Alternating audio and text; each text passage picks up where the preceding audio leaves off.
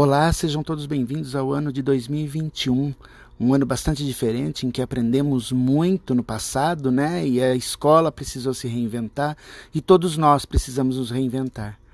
A partir dessa nova perspectiva, a gente começa a questionar quais são os quais são as ferramentas que fazem com que a gente consiga aprender a partir de, de novas plataformas, né? Não estamos mais na escola, não estamos neste momento na escola, né? Não estamos na sala de aula, não estamos sentados um atrás do outro, não estamos naquela configuração que todo mundo tão bem conhece da sala de aula, mas ao mesmo tempo a gente pode aprender muito em outros formatos.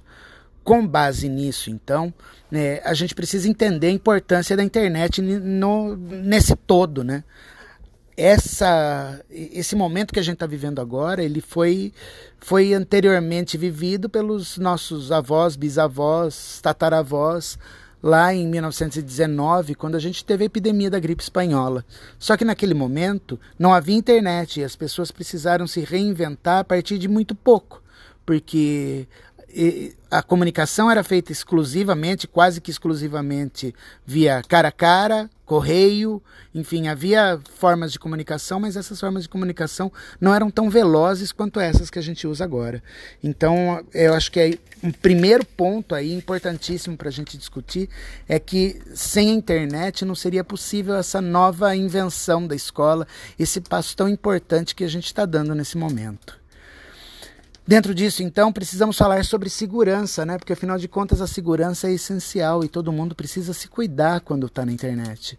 A internet é, ela pode ser extremamente positiva, pode ser extremamente agradável, pode ser um canal para descobrir muitas coisas, mas também pode ser um canal em que as pessoas podem se magoar, se ferir, até há pessoas que cometem crimes dentro dela.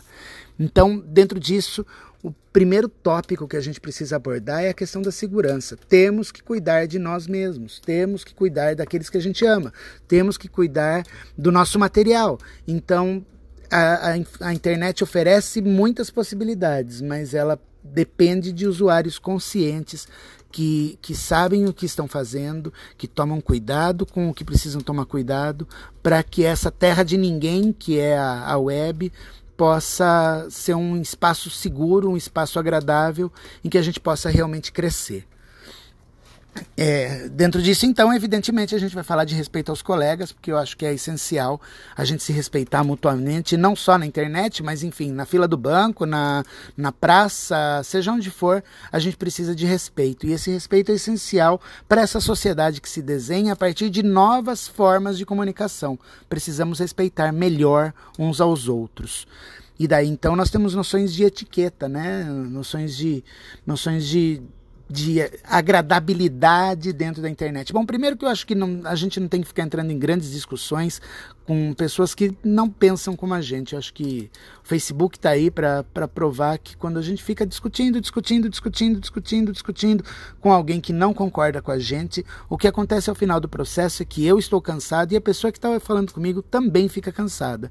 Então, sejamos saudáveis nessa comunicação para que a gente não, não gaste tempo e discussão no que não precisa ser discutido. Cuidem-se emocionalmente para poder trabalhar melhor dentro da internet. É, uma, uma, questão importantíssima é que a gente está inaugurando aí uma nova forma de escola, né, que é a, a escola via, via celular, via computador. E essa escola ela funciona mais ou menos, apesar de ser tão diferente, ela tem algumas regras que acompanham os moldes de antigamente. Quando o professor não estava em sala de aula, você não conseguia fazer a sua pergunta, ou não conseguia fazer o seu comentário na, naquele momento. Você precisava esperar o horário da aula para falar com o professor, ou talvez encontrar com, com o professor no corredor. O que acontecia era o seguinte: nós tínhamos ali um horário de aula que era respeitado por todos nós, em que todos estávamos juntos. Quando a gente está falando de comunicação via internet, a internet aceita que a gente mande mensagem, que a gente se comunique em qualquer horário. Mas isso não quer dizer que a gente tenha que fazer isso sempre.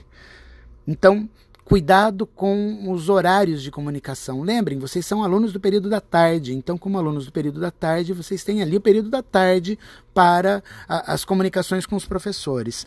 A aula acontece entre meio-dia e 40 e 18 horas, quer dizer, entre meio-dia 46 da tarde. Esse é o tempo que a gente tem para as comunicações. Claro, se surgir alguma dúvida, se você precisa fazer alguma coisa que é, precisa conversar com o professor, anota sua mensagem, anota sua pergunta, registra a sua dúvida e depois faz o envio para o professor. Mas a gente precisa trabalhar dentro desse critério de, de respeito aos horários, né? Para que todo mundo possa viver melhor. Eu sei que parece, ah, o professor tá, tá falando aí para a gente não mandar mensagem para ele fora de hora, mas talvez seja isso mesmo, porque quando a gente vai ao banco, se eu chegar às quatro e um no banco, o banco não vai abrir, ele não vai me atender. Eu posso fazer atendimento no caixa eletrônico, mas eu não posso falar com o caixa, com a pessoa caixa. Quando o supermercado está fechado, não adianta ficar batendo, por, batendo palma na porta do, do supermercado, porque o supermercado não vai abrir para me atender.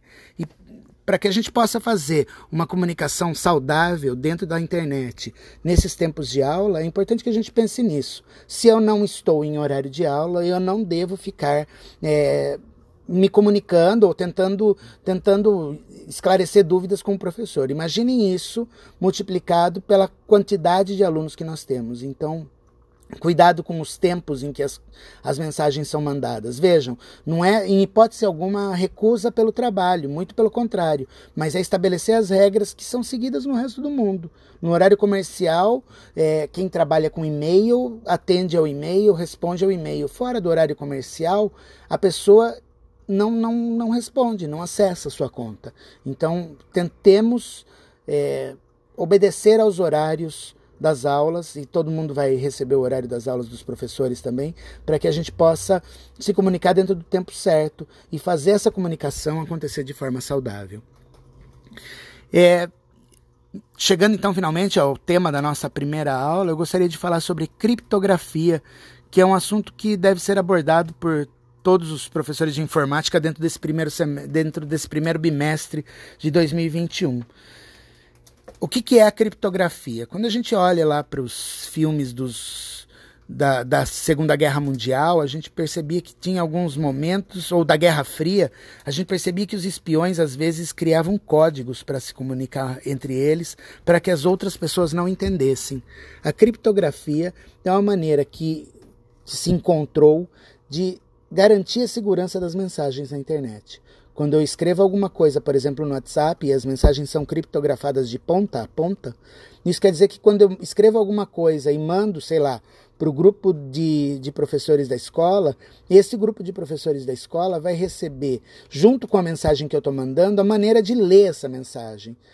Claro que a gente não vê essas coisas, mas isso acontece pelo lado de dentro da internet. E daí então é possível garantir a segurança, a privacidade das mensagens dentro do WhatsApp, por exemplo, a partir da criptografia. É como se eu estabelecesse uma comunicação, vamos supor que eu fale alemão. Não falo, mas vamos fingir que eu falo. Se eu falasse alemão, eu mandaria uma mensagem em alemão no grupo de no grupo de no grupo da sala de vocês e só quem entende alemão compreenderia essa mensagem.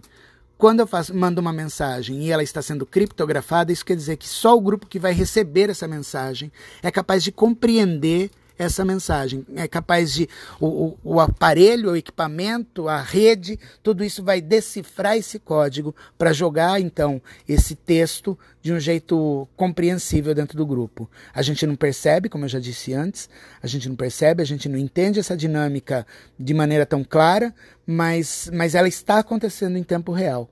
Quando eu estou mandando uma mensagem para um grupo, essa mensagem vem é, para ser decifrada e daí então, quando vocês recebem essa mensagem, essa mensagem é decifrada no celular de vocês ou no, no computador para que vocês consigam compreendê-la.